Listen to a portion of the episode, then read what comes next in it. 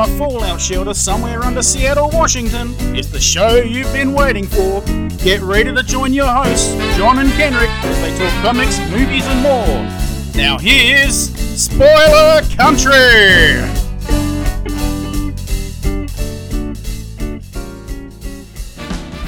Hey, if you're listening to our show for the first time and you're on one of the social medias that we're on, like Twitter, Facebook, Instagram, any of those kinds of things, you should always check us out on s e pod dot net.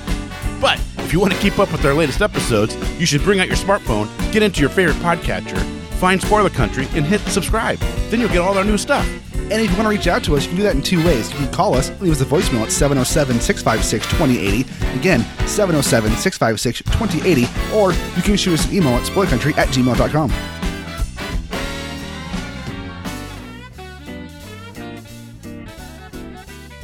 Ooh, United Armies of the Spoilerverse! Welcome back to Spoiler Country. I'm Ken Rick, and that is Mister Horsley. And today on the show, well, it's part two of our amazing interview with J M. DeMatteis. Yeah, it is, man. This guy was such a plethora of knowledge, and not only that, just a, a, a fun guy to talk to. And as you'll find out here in just a minute when we start this. No, no, no, I want to talk- wait, wait. Nope, sorry. Okay, Before you go. give anything away, okay, okay, let's give him a hint. All right. And hint. the hint is going to be this. Picard, Picard, Picard, Picard. Is that where we're going to leave it? I mean, that's a pretty good hint, don't you think? It is. It was a good hint for people our age. Well, do you want to give him another hint? Um, I mean, it's stupid. It, this has nothing to do with J M. DeMatteis at all. No, it doesn't at all. No, no. But it was we, just a uh, weird avenue to take him down. It was, and we got there, and we got there naturally too. Because if you if you listen to the end of the last episode, it ends with us talking about streaming services, and then C W All Access, and then the new Picard show that's coming out, and then the next thing happened. That's right. And if you don't know that Patrick Stewart is a huge fan of a certain show. Or right. was back in the nineties. Well, you know, then it'll be a nice surprise for you. Yeah, and then from the rest of this, you'll figure it out as we go. Yeah. So here we go. Let's listen.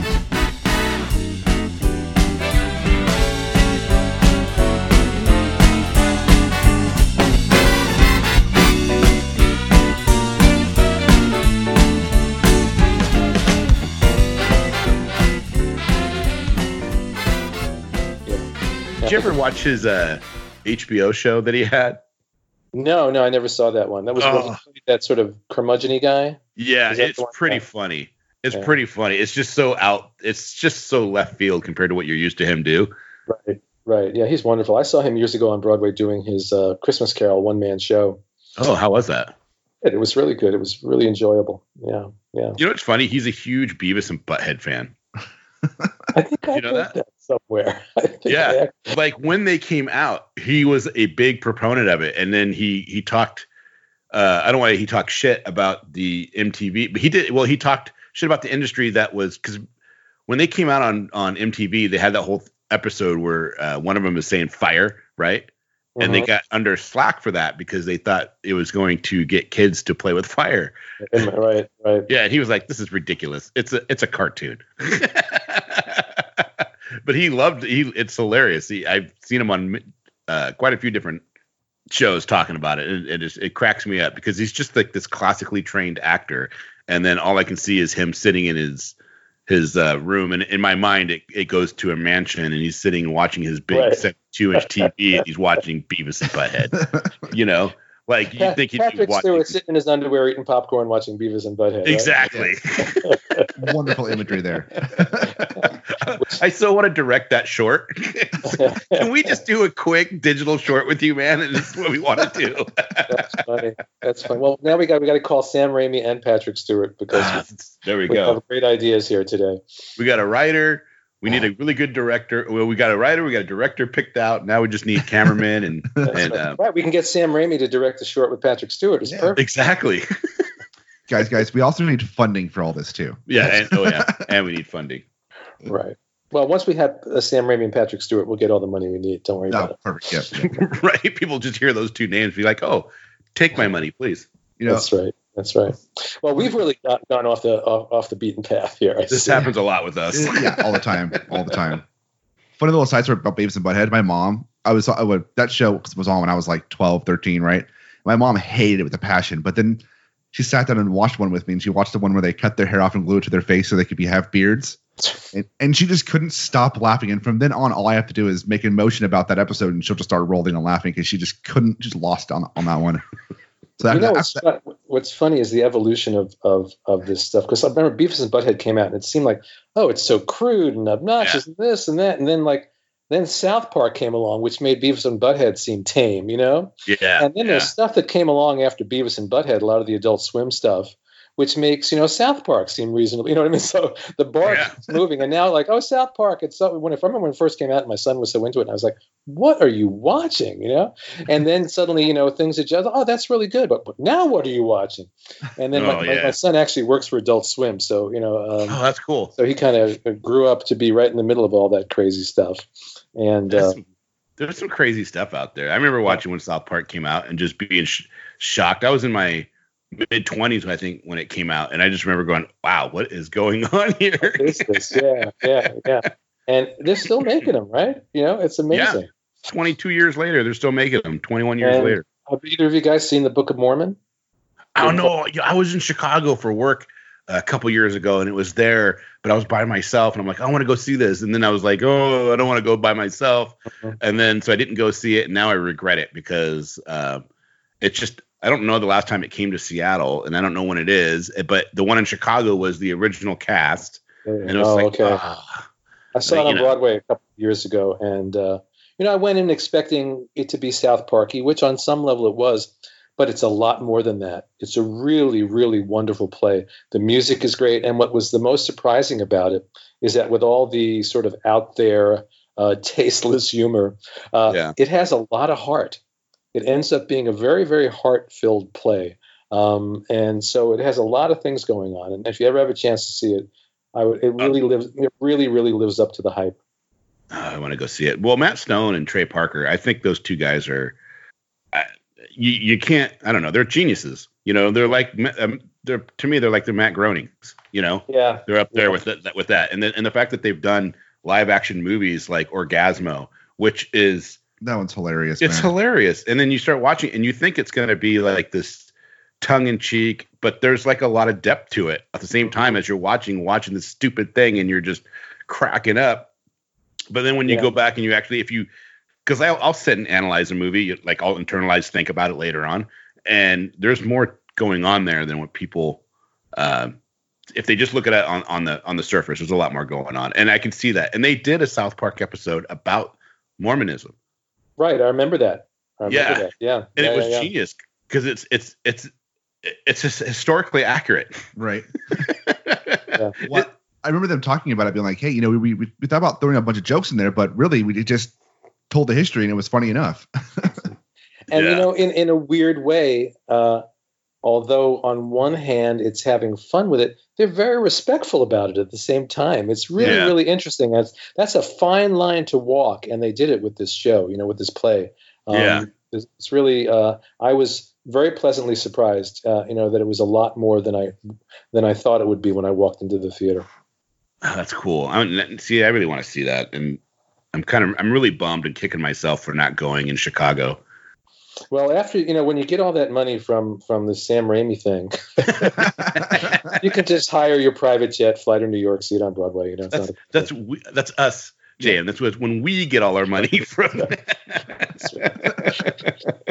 Well, I, I, I'm in New York, so it's not that hard for me to get there. So, you know, no. you, you guys, you guys will need the private jet. I'll send yeah. mine. How's that? No, there, there you go. There you go. Perfect, perfect. So, so is there anything about my career you'd like to talk about, or are we just going to keep talking about this stuff? Right. Oh, geez. I actually have a question, not about your career, though, but about your name. It's curious because, so J M, I, I asked because there's a reason. My actual name is the letter J, the letter N.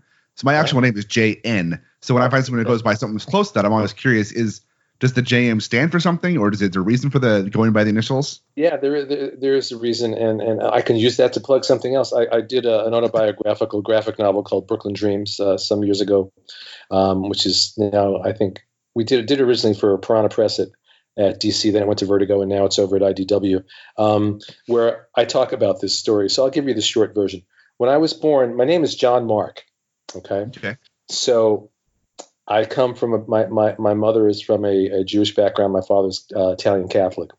So they had different visions of what my name should be. She wanted to name me Mark. He wanted to name me John. Mark with a C. And um, he got to the uh, to the official name people first. So my birth certificate said John Mark, and my mother freaked out. So and so this will give you a sense of my family and my a little hint of the dysfunction in my family growing up.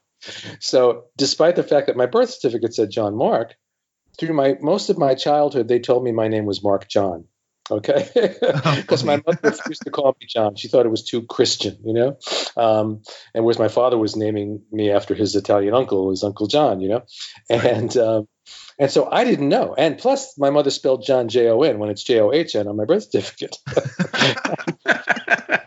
And my father, who had his issues, at some point when I was like in the sixth grade, the cork finally popped in his head, and he showed up at school in the middle of the day, pulled me out of class, and took me to the office. And he said, your name's not Mark, it's John. And I'm changing all your records. Right? So, so suddenly all my records become John Mark, which is very confusing to me after ten, whatever it was, ten years of thinking I was one thing and not the other, you know? And um, and so then, you know, I go to school, but everyone is used to calling me Mark at this point.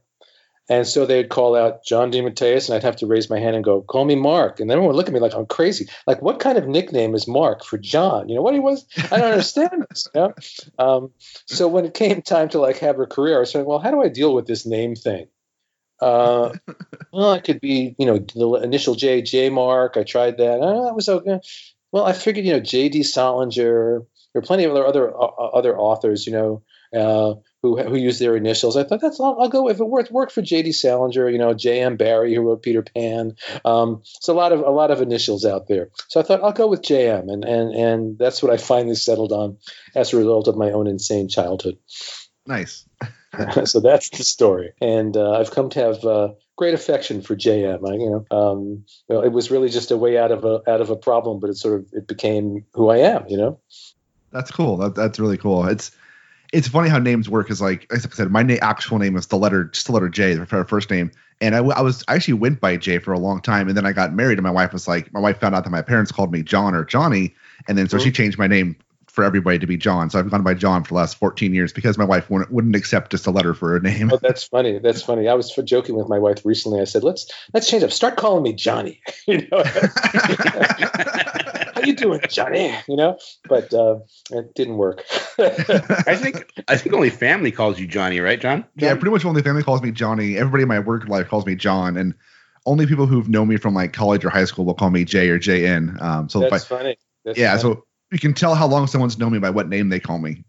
And I know when the phone rings and someone calls and asks for John that it's either like a phone solicitor or like the government or something official. You know? Uh, you know, it's it's a funny thing. That's like my mom. She, her her first name is Elaine, but she goes by her middle name, Carol. Right? So if you oh, call and ask for Elaine. There's a lot of people that do that, that go, go by their middle name. Yeah. I've, yeah. I've counted many of them over the years. And Paul McCartney, his middle, Paul is his middle name. His first name is James. Um, so there's a lot of people out there that do the middle name thing. I don't think I knew that. Yeah.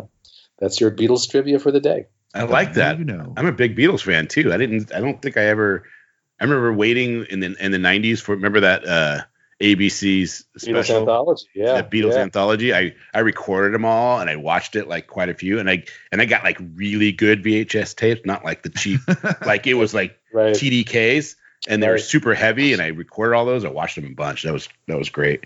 Hey, I I didn't realize you wrote the Justice League Dark movie.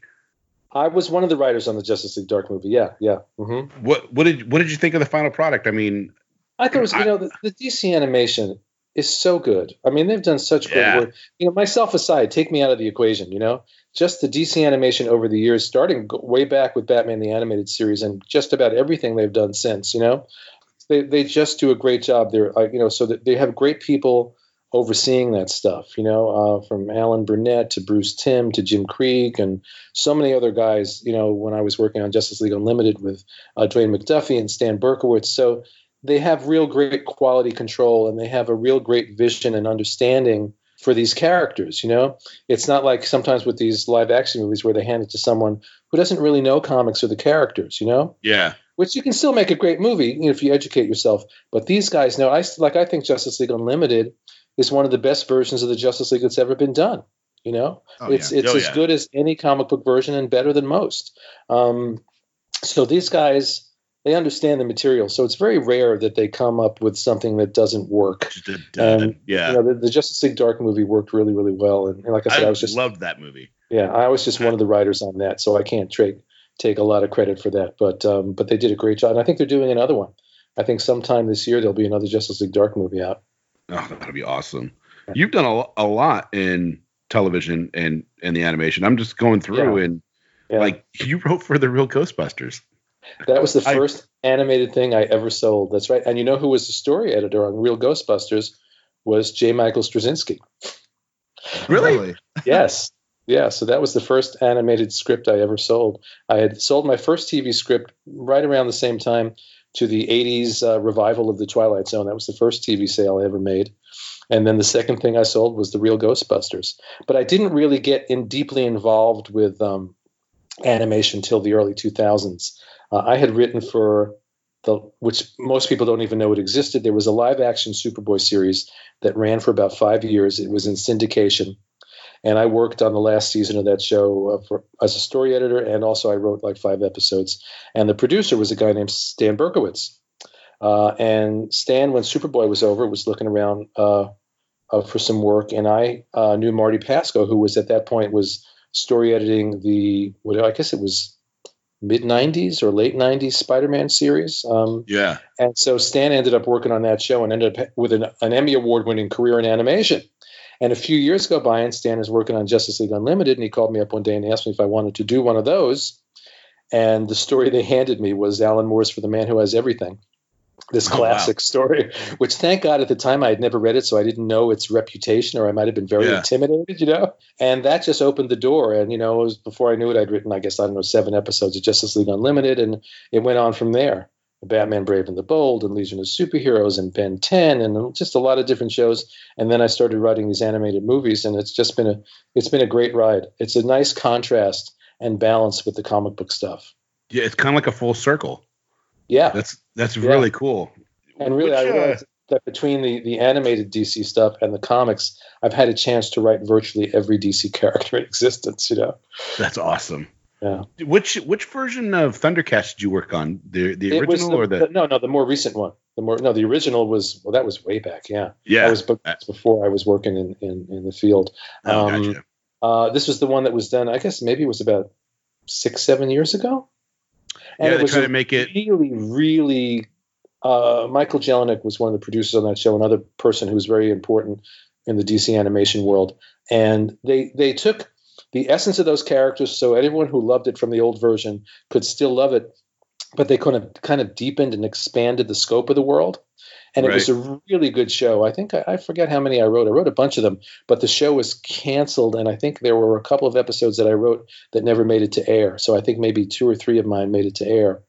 Um, but it was a good show. That was one of those shows that I was really disappointed when it was canceled because I thought it was just an excellent, excellent show.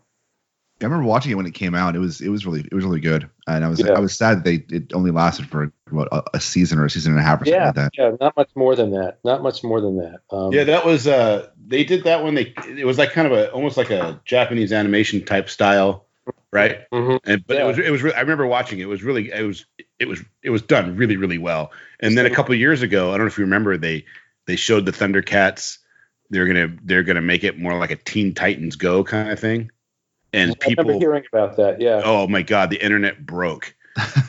Everybody my happy. age, they just freaked out. They're like, "You can't do this." Da, da, da, da. It was like, "Oh come on, it's not even meant for you. What are you you're freaking out over nothing." That's the nature of the internet. Everybody, everybody wants to freak out over everything, and right. sometimes the things in life that we should be freaking out of, they're not freaking out over because they're too busy freaking out about Thundercats. You know, right. It's like. Oh, so our government's going to hell, but you see what they're doing to Thundercats, you know? Um, it's uh, priorities are all whacked there. Focus your rage. You know?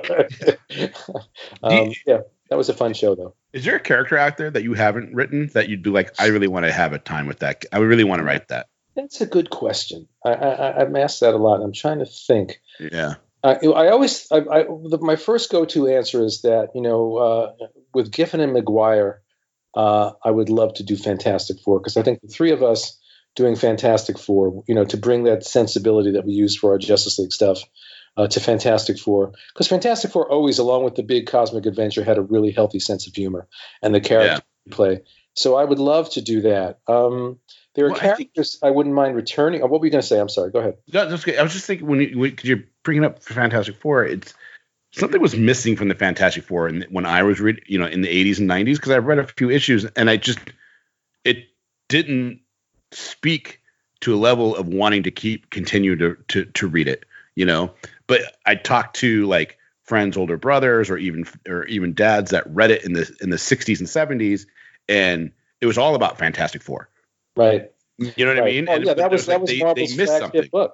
That was the book yeah. that, that just every month your jaw would drop because they were doing something. Stan and Jack were doing things you'd never seen before. Yeah. Um, and I think, like you're saying, though, if you can get that team together and, and, and invigorate some new life into it, I, I I think you guys, especially if you attacked it like the way you did J L I, I think it would be amazing. It would be a lot of fun. Um, I've heard, I hear good things about Dan Slott's run right now. I haven't I haven't had a chance to read it, but I've heard good things about that. Yeah. Byrne in the in the eighties. Byrne had a great run, John Byrne, and there've been other. I think Simonson had a great run along the way. Um, so there've been there've been some really good runs. Tom DeFalco had a solid run, um, but you know when you when you're competing with Kirby, you know it's, it's it's not easy. It's not easy, you know, competing with this this towering genius, and then you put Stan and Jack together, and it's you know even if you're doing a good job, there's a level where it's just not going to compare. If you could go back and do Doctor Fate again, would you do that? Doctor Fate, no, because I really feel like that we're talking about, you know, that that that period in the eighties where there was so much freedom. This was an established D C character that I basically disassembled and reassembled. It was almost like a Vertigo book that they yeah. let me do exactly the way I wanted to do it. And between the, the I did a miniseries that Keith uh, Giffen drew, and then I did two years of an ongoing with Sean McManus, one of my favorite projects that I've ever done, that I got to do exactly the way I wanted to do it. And I actually told a story that ended. When that two years was over, that story and that version of Doctor Fate was over, and they rebooted it when the next writer came on. So I, I, I can't see returning to that because I really said everything I wanted to say there. Whereas, say, Doctor Strange is a character I'd love to return to. Oh, that'd um, be cool. You know, Dan Green and I did a, a, a Doctor Strange graphic novel called Into Shambhala, which is one of my favorite things that I ever did. And I had a short run on, on the, the Doctor Strange ongoing series, a sort of short, kind of frustrating run, because by the time I was three issues in, they already announced that the book was canceled, you know? Um, right. And then I spent my last issues. Uh, they asked me to tie up loose plot threads from other people's stories. So I never got to do, it was fun because it's because I love Doctor Strange. It's always fun, but I never got to do the Doctor Strange that I wanted to do. So that's the character I'd love to t- return to. I love the supernatural characters. I mean, D C has an incredible deep bench of supernatural characters, which is why writing the Justice League Dark comic, and I was writing Phantom Stranger at the same time, just a few, yeah. maybe, maybe four or five years ago. Um, it was great because, oh, Swamp Thing. Yeah, I can write Swamp Thing. Ooh, Phantom Stranger. Oh, this one. Oh, that one. You know, I could pull whatever characters in that I wanted. And I, the you know, Marvel has a few good supernatural characters, but they don't have the the deep bench that D C does. Um, D C just just has an endless supply, the Spectre and, you know, Constantine and just all these great supernatural characters. Um, it's hard to beat. Yeah. So writing, writing Justice League Dark was a great gig, writing that comic. That was one also, I, I did it for about a year and a half, and then the book got canceled. Um, and I was really sad when that was over because I could have. Now it's back. I could, yeah, thank God. Uh, I could have kept writing that book for years. I had years more stories in me on that one. Oh, they should have, they should, they should ask you to come back and do some new ones. Right. Well, I guess. Well, they, you know, I don't want to. I don't want to take anybody's job away from them. You know. Right. Right. Well. But yeah, it's it was it was a really fun book to write. A really fun book. But you know, that's the nature of the beast when you're working on these what are commercial properties. No matter how much you love it, if the sales aren't where they want them to be, the book is gone, and there's nothing you can do about it. Yeah, we had Jerry Conway on um, a couple weeks ago, and we were talking about bringing on new characters, mm-hmm. and he made a good point. He's like, look. Uh, he he loved working with D C and, and, and doing that and working on all these in, in Marvel and and you know doing some of these classic storylines, and he understood that these are their those characters are theirs. Yeah. You know, he goes, but if you're going to create a new character and, and you have a love for it, then you definitely don't want to publish it publish it within Marvel or D C, because it's, you know, then it's, it becomes their property. You like, take it to the right. independence and go with that. Is there, is there any characters that you like, I develop this character and it's in Marvel or it's in D C, and I wish I would have done it with an independent because I really would love to go back to it and, and, and rewrite some stuff, add to the lore, not, so to speak. Not, not, not many that I can think of. You know, the only thing that comes to mind is something very, very obscure. Mm-hmm. I did a, a graphic novel at the beginning of the, of the Marvel graphic novel era called Greenberg the Vampire, which is one of the best. Uh, I originally did it as a short story in a, in a Marvel black and white magazine called Bizarre Adventures. And, and a, a couple of months after that, Marvel started the whole creator-owned thing. Yeah. So had I done that a few months later, because it really was a creator-owned kind of thing. It was a very quirky, odd story about a neurotic Jewish vampire who's also a horror novelist, you know. And and along with Moonshadow, it was one of those projects that allowed me to really find my voice. And then we did a, a graphic novel, Mark Badger and I, that, that I consider one of the best things I ever did. But because I did it for that magazine before they had the creator-owned thing, that's a property that Marvel owns. And it's not exactly a character that everybody ran back to, to, oh, I want it. So it's not like there's other people out there writing Greenberg the Vampire. But uh, but I would love I would love to get that that character back. And had that happened a few months later, it probably would have been like an Epic comic, and I would have owned it, you know? Yeah, yeah. Uh, but in terms of the other characters that I may have created for the Marvel or D C universes, the flip side, and Jerry Conway, of all people, uh, uh, understands this, because turn on your T V for these shows, and half of the characters that you're seeing are characters that Jerry created. I mean, it's amazing yeah. how yeah. much of this stuff is out there. Um, and and we do get compensated for that. And yeah. maybe not compensated on the same level as if we completely owned the character, but, you know, if they use those characters in a big way, you can get significant compensation for it.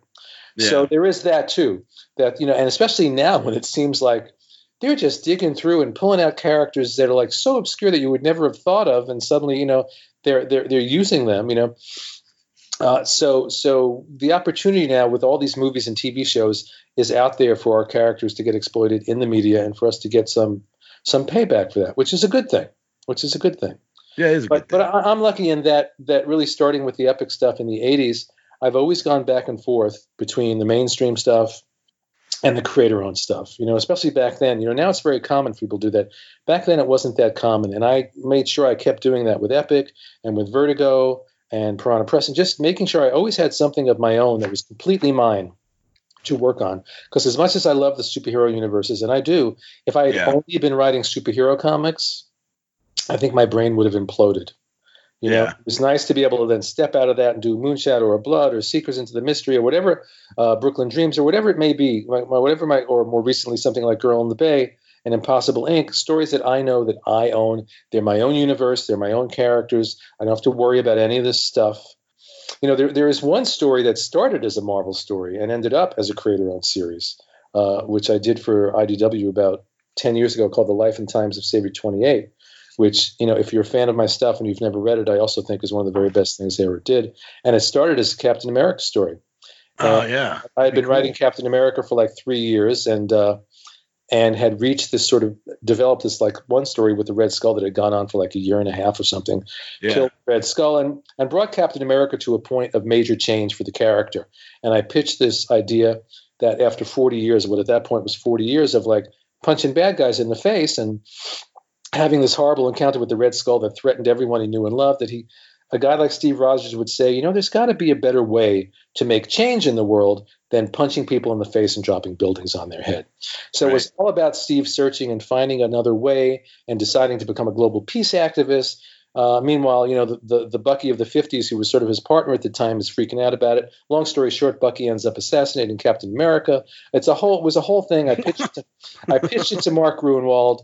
He liked it, and then word came down from Jim Shooter, we're not doing that story, which, you know, he was the editor-in-chief. That was his right. He didn't think it right. was right for the character. That sounds amazing. I was, I was pissed I want off. to read that. I was pissed. Well, you can read it. That's the fun of the story.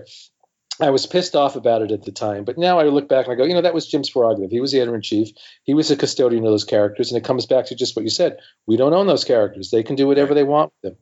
So right. I grumbled and I walked away and I quit the book. And but I kept playing with that idea for years. I mean, for years. This was like nineteen eighty-three when the Captain America thing got turned down. And oh, wow. um, and and so every few every once in a while I would dust it off, I'd rework it, I'd pitch it somewhere, and people just didn't get it, you know. And literally twenty years went by. Probably two thousand nine. We're in two thousand nine now.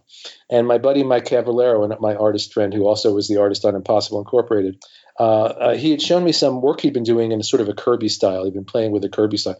I said, well, that would be great for this idea that I've had for twenty years, you know? And, yeah. and he said, oh, I love this. Let's do it. So I pitched it. I sent it over to Chris Ryle uh, over at I D W. Chris, one of the nicest guys and best editors in the business. And one of the great things about Chris is he's also one of the most responsive editors. So I send Chris an email and I blink and like fifteen seconds later, he's answered me, you know? uh, so I, I literally, this is the story that I've been trying to sell for twenty years. I pitched it to him in the morning and I had an approval by the afternoon. Oh, that's cool. Um, you know, so it took twenty years to get a same day approval. And I took the, the, the, ger- the germ of that idea. And what I did was I created my own superhero universe with this character called Savior twenty-eight as the stand-in, you know, who's sort of a mashup of Captain America and Captain Marvel and Superman. And it became, and because I was free and I wasn't in working in somebody else's universe to tell it exactly the way I wanted to tell it without worrying about someone saying, you can't do that, or you can't do this. And I think, A, it's the single best superhero story I've ever written. And B, it's just one of the best things I've ever done. So it's out there from I D W. So um, um, I guess this turned into another plug, but it's a story that really oh, awesome. Because it's it's I love superheroes, but there's an underbelly to the superhero universe, and the underbelly is that there's always the subtle message, and sometimes not very subtle, that in the end, the way your problems get solved and the way the world works is you solve your problem by dropping a building on the bad guy's head.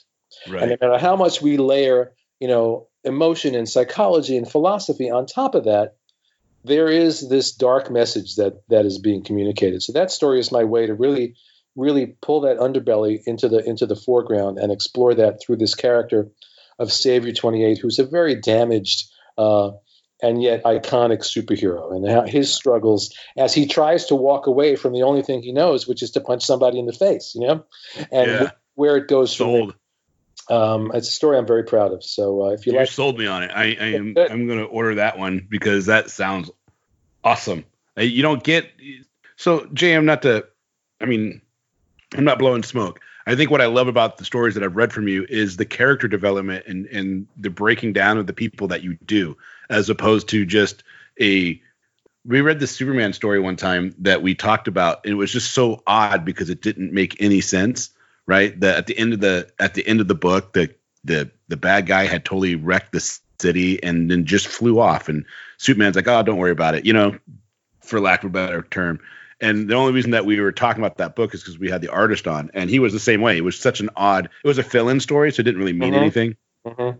But it was but there's a lot of books that are that way where it's just everything's just kind of glossed over, you know, and that's what I like. So when you're talking about breaking these people down and talking about, you know, at the end of the day, you're still going to rack this building on somebody's head because that's what you are, but you're going through all these emotions. Mm-hmm. Um, mm-hmm. That's exciting. That's what I loved about the, uh, the Boys on Amazon Prime. Yeah. I was surprised at how good that was. That oh, was, uh, me too. When I first, I hadn't read the comic, you know, when I first, was Either have I. It, I was like, oh, it's another one of these ultra violent blah, blah, but that, you know, but the characters were really fascinating. And I, and once, you know, after a couple of episodes, I was in, you know, all the way, but that's yeah. what, you know, that's what matters to me as a writer. You know, I am interested in the, on my, on my best day or on my worst day. And it may be a shitty story when, yeah. when it's done, but I've tried my best to kind of, t- I like to say the, the, what my goal is to peel off the top of the character's head and then get in there with a flashlight and root around. And if it's an iconic character that we've known for eighty years, find some corner of that psyche that you can play with and illuminate that maybe we haven't seen before. You know, tell me a story that matters psychologically and emotionally and even spiritually. You know, get in there and and dig. And to me, that's what makes great stories. And all the other stuff is the one, you know, in superhero comics, you know, the flying around and the punching and the hitting and the and the, or the cosmic concepts. That's, you know, always yeah. fun too. I love, that's one of the fun things about writing uh, Impossible Incorporated, because you get to play with these cosmic concepts and get sort of philosophical and quantum physics-y and all that kind of stuff, you know? Yeah. But yeah. it all, no matter what kind of story you're telling, if it's not rooted in characters that you really, really care about, then it doesn't matter. Right. It just doesn't matter. You have to care. And the way you make people care is to reveal the characters. And so while you're digging in that character's head, and ultimately those characters are an extension of who you are. So what you're really doing is is is taking off the top of your own head and rooting around. Or take, I always say, you have to I tell my in my classes, you got to metaphorically, kids, take a knife, dig it into your chest, and bleed onto the pages, you know, because that's what makes a great story. And people know that. To go back to what we were talking about with Kraven, I was going through a miserable time when I was writing that story. But the yeah. truth truth of what I was going through was getting filtered through those characters. So I think that's another one of the reasons why that story still resonates, because those emotions are very raw and very real, because they came from my heart, you know? That's awesome. Was it very cathartic writing that storyline? You know, that's interesting. I, You know, you, sometimes you're not even aware of how, how that it's so autobiographical. You know, you think I'm just writing the story, then you realize after the fact I poured all my pain into that story. You know, yeah, or, or all my joy for that matter. You know, um, yeah. So um, was it? Cathar- it probably was cathartic on some level, but it took me a while to get out to crawl up out of that grave the way Peter did. It took me, you know, probably another year or two to get out of that grave, whereas Peter got to do it in six issues. You know, right. But that was like me saying, you know, that was my journey. That was my journey. You know, I had a, you know, out of this metaphorical grave that I was in in my life, I had to find my way to the light and to, you know, my own, uh, whatever Mary Jane symbolized in that story, to love and light. And I realized that each of those characters in some way was an aspect of my story. You know, part of me felt as batshit crazy as Kraven, as, yeah. as small and trapped in the sewers as, as Vermin was, you know, and, you know, you can't draw a literal line and say, this is literally me in any way. But in terms of, you know, aspects of our psyches and what we're going through, those characters were all symbolic in some way of things I was going through. That's amazing. I, I, I love that you just kind of, I have this big grin on my face because I love how you just explained all that, because when I'm reading that book, those are a lot of the emotions that I'm having is going through going, all these things that are happening to, to all these different people crescendo into this one thing.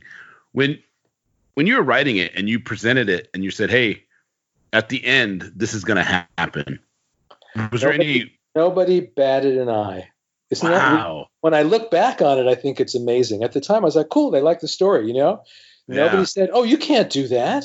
And, it was shocking, you know, uh, and and it was shocking. And I didn't, you know, sometimes, you know, you get deep into a story, you're involved in a story. You're not thinking about this will be a shocking moment. You're just thinking this is the moment that's right for this story, you know? Yeah. And it's only after the fact that you realize, oh, this blew people's minds. You know, oh, I wasn't thinking about that. I was just thinking this is this is the ending that that is just right for this character. This is the train that he's on. And this is the only way this story can end. Oh, so, my God. Yeah. Yeah. I remember no, reading that no last panel yeah. going, wow, what, what? It blew my mind. It literally blew my little thirteen-year-old mind going, what did I just read? Right. Spider-Man's supposed to be making jokes here. But, you know, the truth is, if you go back and you read the the early Spider-Man comics, I mean, they were very funny. Stan had a great sense of humor. But it yeah. was always melodrama, and some of the stuff got very dark, especially the Ditko. Ditko could go very dark with that stuff, you know? And this was sort of an, but that was at the time as dark a Spider-Man story as ever it had been told, you know? And I look back and I go, wow, I got away with that. And they were just like, yeah, go ahead. You know? Do it. This is great. That's great. Go ahead. What's uh, when you go through and you want to write, is there a favorite genre that you like you know, to write the- in? The fun of what I've done is that I've gotten to work in so many genres. I've done straight superheroes, you know, or, or my superheroes are usually sort of psychologically based superheroes, you know. Uh, yeah. Giffen and I have done the funny stuff. I've done autobiographical comics with Brooklyn Dreams. I've done a lot of stuff that's that's aimed at all ages, so kid-friendly material, uh, kid-friendly fantasies. Um, I've done sort of the, you know, the Vertigo-ish, uh, creator-owned, I don't even know what to call that genre, just sort of dark fantasy, maybe, um, mm-hmm. you know, so I've, I've got, I, and then I get to do all the animated stuff. So I get to work in a lot of different genres. And that's one of the things that's been so much fun for me. I'm working on a project now. I can't say much about it, but it's, it's, it's a supernatural Western. I've never done one oh, of those before. That sounds that's cool. It's going to be fun, you know? Yeah. Um, I didn't even know I liked Westerns until one day this idea, like, you know, what happens to me is I start to see movies in my head and I woke up one morning and, oh, look, there's a movie in my head. Oh, look, it's a Western.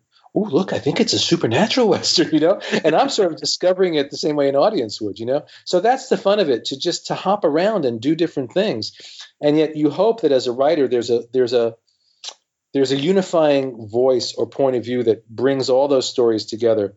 You know, if you look at my work, you'll find a lot of recurring themes, you know, and I would say basic themes like, you know, Uh, our search for personal identity or our search for a cosmic identity, you know, it all comes down to, in some way, shape, or form, who am I, you know, yeah. uh, whether it's who am I psychologically, who am I cosmically, who am I spiritually, uh, who we think we are versus who we really are. And then there's always that thread, which we're all working through in our lives in some way, of family and just family dysfunction, whether it's working out your relationship with your father, you know, through writing these, these characters, you know. So, so there were there were themes that recur. Whether and a lot of times we as writers are not conscious of the themes until little time goes by, and and and you look back on the work and oh, I see, there's a theme repeating through all these stories. Isn't that interesting? You know, you think yeah. you're just telling a story. That's why I always say, even if you're reading, I don't know, Edgar Rice Burroughs, and you think it's just entertainment, he's just writing about John Carter of Mars or Tarzan. I'm sure if you really knew Edgar Rice Burroughs well, you could find his whole childhood in there and recurring themes. And he's probably, you know, through the Martians and through the jungle, he's working at all his own issues, you know? um, and it doesn't matter how, quote, escapist something seems, everything on some level is autobiographical. And yeah. sometimes it takes years to look back and realize how nakedly autobiographical some piece of work was, you know? Yeah. Um, and that's the fun of it. That's the fun of it. So, that's you know, awesome. It's like, it's therapy on one level for, as writers, it's, it's pure therapy. And then someone gets to pay you for your own therapy. You don't have to pay a therapist. You get paid for therapy. You're going to flip that. You're flipping that's it. That's right. It's a nice gig. A nice hey, gig. You know? Before we let you go, you mentioned Brooklyn Dreams. You said it was autobiographical yes. um, in a lot of ways for you. Is that available? And is it something that somebody can go out there and get today and, and it, check out? Because I'd love to check it out. Through I D W, I think right now the print version is not available. I hope they'll get it back into print soon. But I know it's available through Comixology. The digital version is absolutely available. Oh, perfect. So, and, so um, what's out there? And like I said, that, you know, if I was going to name three things, that's my, I think it's the best thing I've ever done. That's in the top three, maybe even the number one spot. So that's awesome. Um, yeah. Yeah. Well, there you guys go. You heard it here first. Brooklyn Dreams. Check it out. Yeah, it's one thing. People know me from, you know, like if they know me from superhero stuff, they don't necessarily know, say, my Vertigo or my creator-owned stuff, you know? Yeah. There, I, I go to conventions, there are people that will bring up, you know, Brooklyn Dreams and Moonshadow and The Girl in the Bay, and they have no interest in the Spider-Man stuff. Now, yeah. They're Spider-Man fans. And, you know, I, I can't tell you how many copies of Kraven's Last Hunt I sign at conventions. Oh, then there, sure. There are people that are fans specifically of the of the of the funny stuff that I do with Giffen, you know? So this, I have like different audiences, and one audience isn't necessarily aware of the stuff from the other corner of my work. So a Justice League fan may not know about Brooklyn Dreams. A Brooklyn Dreams fan may not know Kraven's Last Hunt. You know, it's it's interesting. And then there are the animation fans. I, what I discovered in all these years writing for animation is that there are people that are just into the animation, and they're into these characters through the animation, and they're not necessarily comic book readers. Right. So it's really interesting how these audiences divide. And when you work in so many different styles and genres the way I have, you have different sub-audiences out there. Yeah.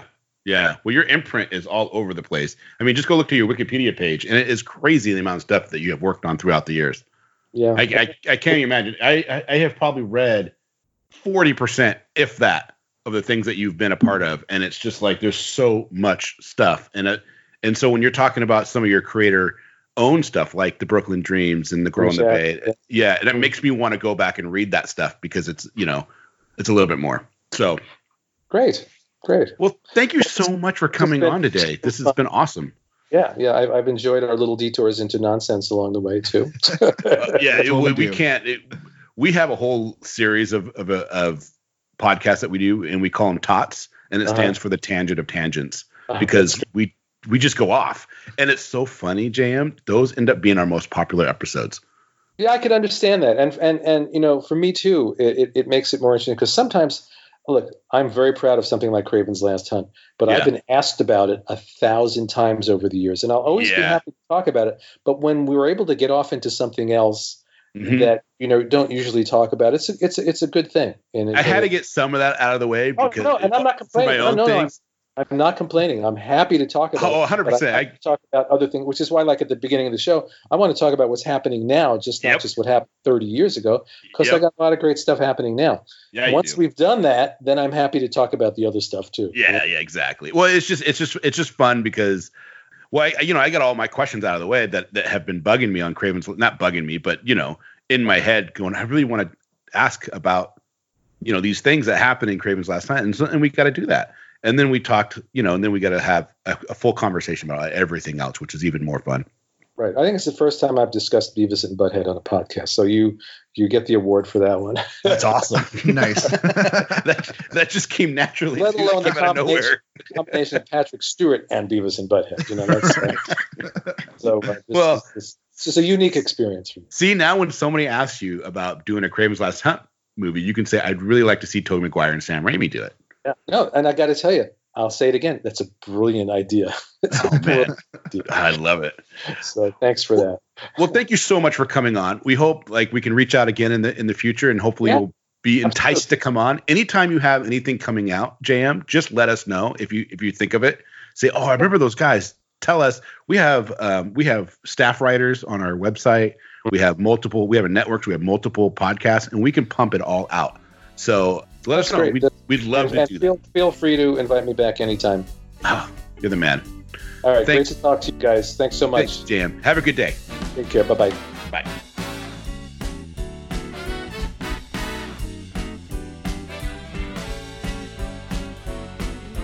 All right. Well, what'd you guys think? Well, I'm the only person here, so I thought it was great. I mean, well, they're listening, but they, they, they can answer you, but you're not going to be able to hear them.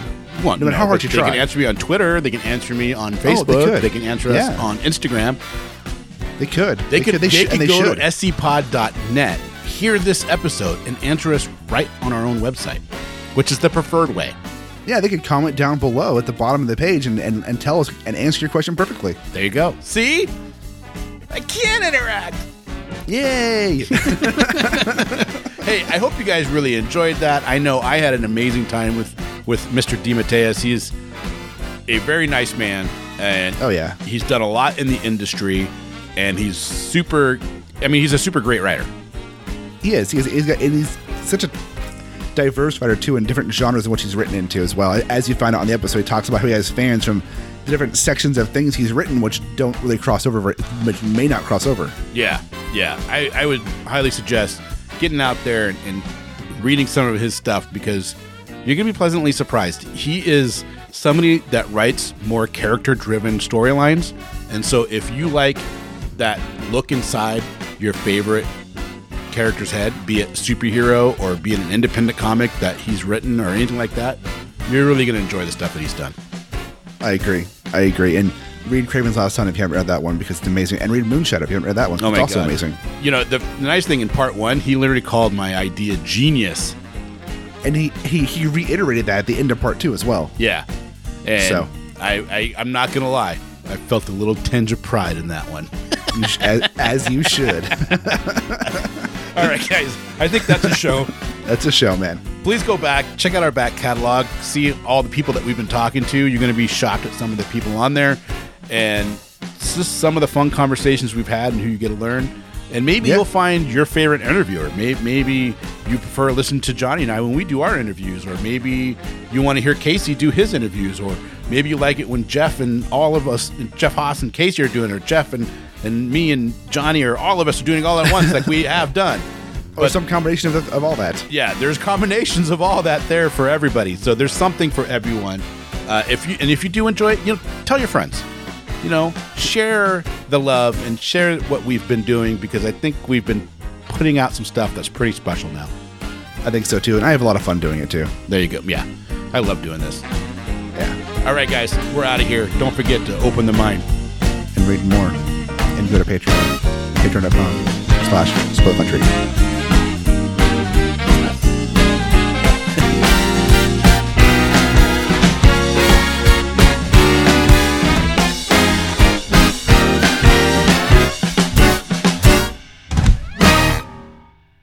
As a little something special here, here's a five-minute excerpt from our second-ever episode of Kraven's Last Hunt, where we talk about this book and uh, kind of talk about what it would take to make a movie out of this. So Here is Kendrick and I talking about it on our second episode back from twenty seventeen of Kraven's Last Hunt.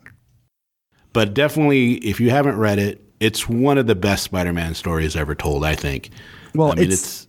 It's an, yeah, it's best non-Spider-Man Spider-Man story, because it's, it's really right. It's about Kraven and the backup story about Vermin, which was...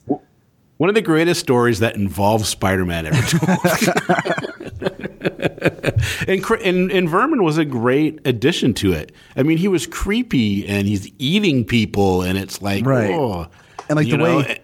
The way they, I know, what what got me is the way Kraven used Vermin in the last, or in issue five, or, yeah. uh, to kind of see this point to Spider-Man, basically saying, look, I, I bested the beast. I'm going to release him and you're free to go. And I'm not going to hunt anymore. You're go, go do your thing. Like, I'm better than you. I did this. Now shove off. right. right. It just took him like, you know, what was it? twenty years to do it. Right. I think was it Kraven's first appearances. I think it's Amazing Spider-Man number fifteen. So that would be like, what, sixty-four, sixty-five, somewhere around there. So that, and I think that was nineteen eighty-eight, nineteen eighty-seven. Yeah. So it only I mean, took him twenty-seven Amazing Spider-Man years. fifteen when he first appeared, yeah. Yeah. So it took him a while. it took him a while, yeah. I mean, Spider-Man could be like, whatever, dude, I bested you like one hundred times, but, you know, one out of one hundred, okay. I'll give it to you. And you still didn't kill me, so. yeah. But it was, dude, the scene... where he shoots Spider-Man after getting him in the net. Right. And he's like, what are you doing? His face is different. He's, you know what I mean? You're, yeah. you're just like, it's coming. And, and I remember being like thirteen years old, and I was a huge Spider-Man and fan at that time. You know what I mean? That was my, that was what I collected more than anything else. Right. And I just remember seeing that scene going, I, I almost, I almost thought he really killed him. you, you know, even though you know he's not, he's not really killed him. You know what I mean? Because it's Spider-Man, right. It's Peter Parker. Yeah. But at the same time, you're like, it was so. It was done in such a dramatic fashion in such a great way that, you know, I can't. I would do that as a movie and call it Kraven and make it rated R, because you can't have that scene. You can't have that last scene. No. With with him and not have it. It's too violent, and and and plus the whole concept of Vermin eating people. It's too. It's too right. violent. You have to be rated R. It's not about the language, because you don't have to have any language throughout the whole thing, right? You know what I mean? It's be the violence on there. Now, if they, if they if they made a movie out of it, like the best way to make that make the movie and have it be, you know, good. Wouldn't would call be, it Spider-Man. I wouldn't even call it a Spider-Man movie. I'd call it Kraven. No. But what you'd have to do is you'd have to have have Kraven introduced in a Spider-Man film, right? Yeah, as a character, and then then after, you know, have Spider-Man, maybe Spider-Man two, you introduce Kraven as a secondary character somehow, right? And then right. Spider-Man three comes out, then you release Kraven with Spider-Man, but it doesn't really matter for Spider-Man because it's mostly it's mostly going to be all Kraven. I mean, Spider-Man's going to be in the, the beginning and the end of the movie. That's it. Kind of like how you used Batman in Suicide Squad. Right, exactly. Yeah, but a little bit, I mean, a little bit more, because he is, I mean, it's just, it's kind of funny because Kraven becomes the protagonist and Spider-Man the antagonist during that con- during that whole struggle. Right. It's all in could- Kraven's mind. The movie could be good. They'd have to do less narration of it and more. No, you could do it totally like um, Gumshoe style, like the director's cut of Blade Runner, where you hear Harrison Ford narrate yeah. the movie as a Gumshoe, and I, you could totally do it. And I mean, obviously he's not a Gumshoe, but I mean, you could do it in that, that style of, of narration, and it would it would work. I think it would work because you have to hear those inner thoughts. Yeah, you do. I mean, you're right. Because he goes through and, and they kind of build up to the end, like without without those. And they thoughts, build up the, the whole thing. You know that something's going to happen, because if you go back, being older now and reading it and not having more of an understanding of what he's saying, you know, he talks about his mother and they're saying that she was insane and that she killed herself, and he's saying that she didn't, but really she probably did kill herself. Right. If you'd like to hear the rest of that, go ahead and do the website s c pod dot net and just look for Kraven's Last Hunt, or go to our second episode, or any podcatcher, just scroll back to the beginning, back to all three hundred or however many episodes there have been, and look for that episode and check it out. It's it's, uh, it's interesting. You know, we were still learning, but it's a lot of fun. So anyways, thanks for listening.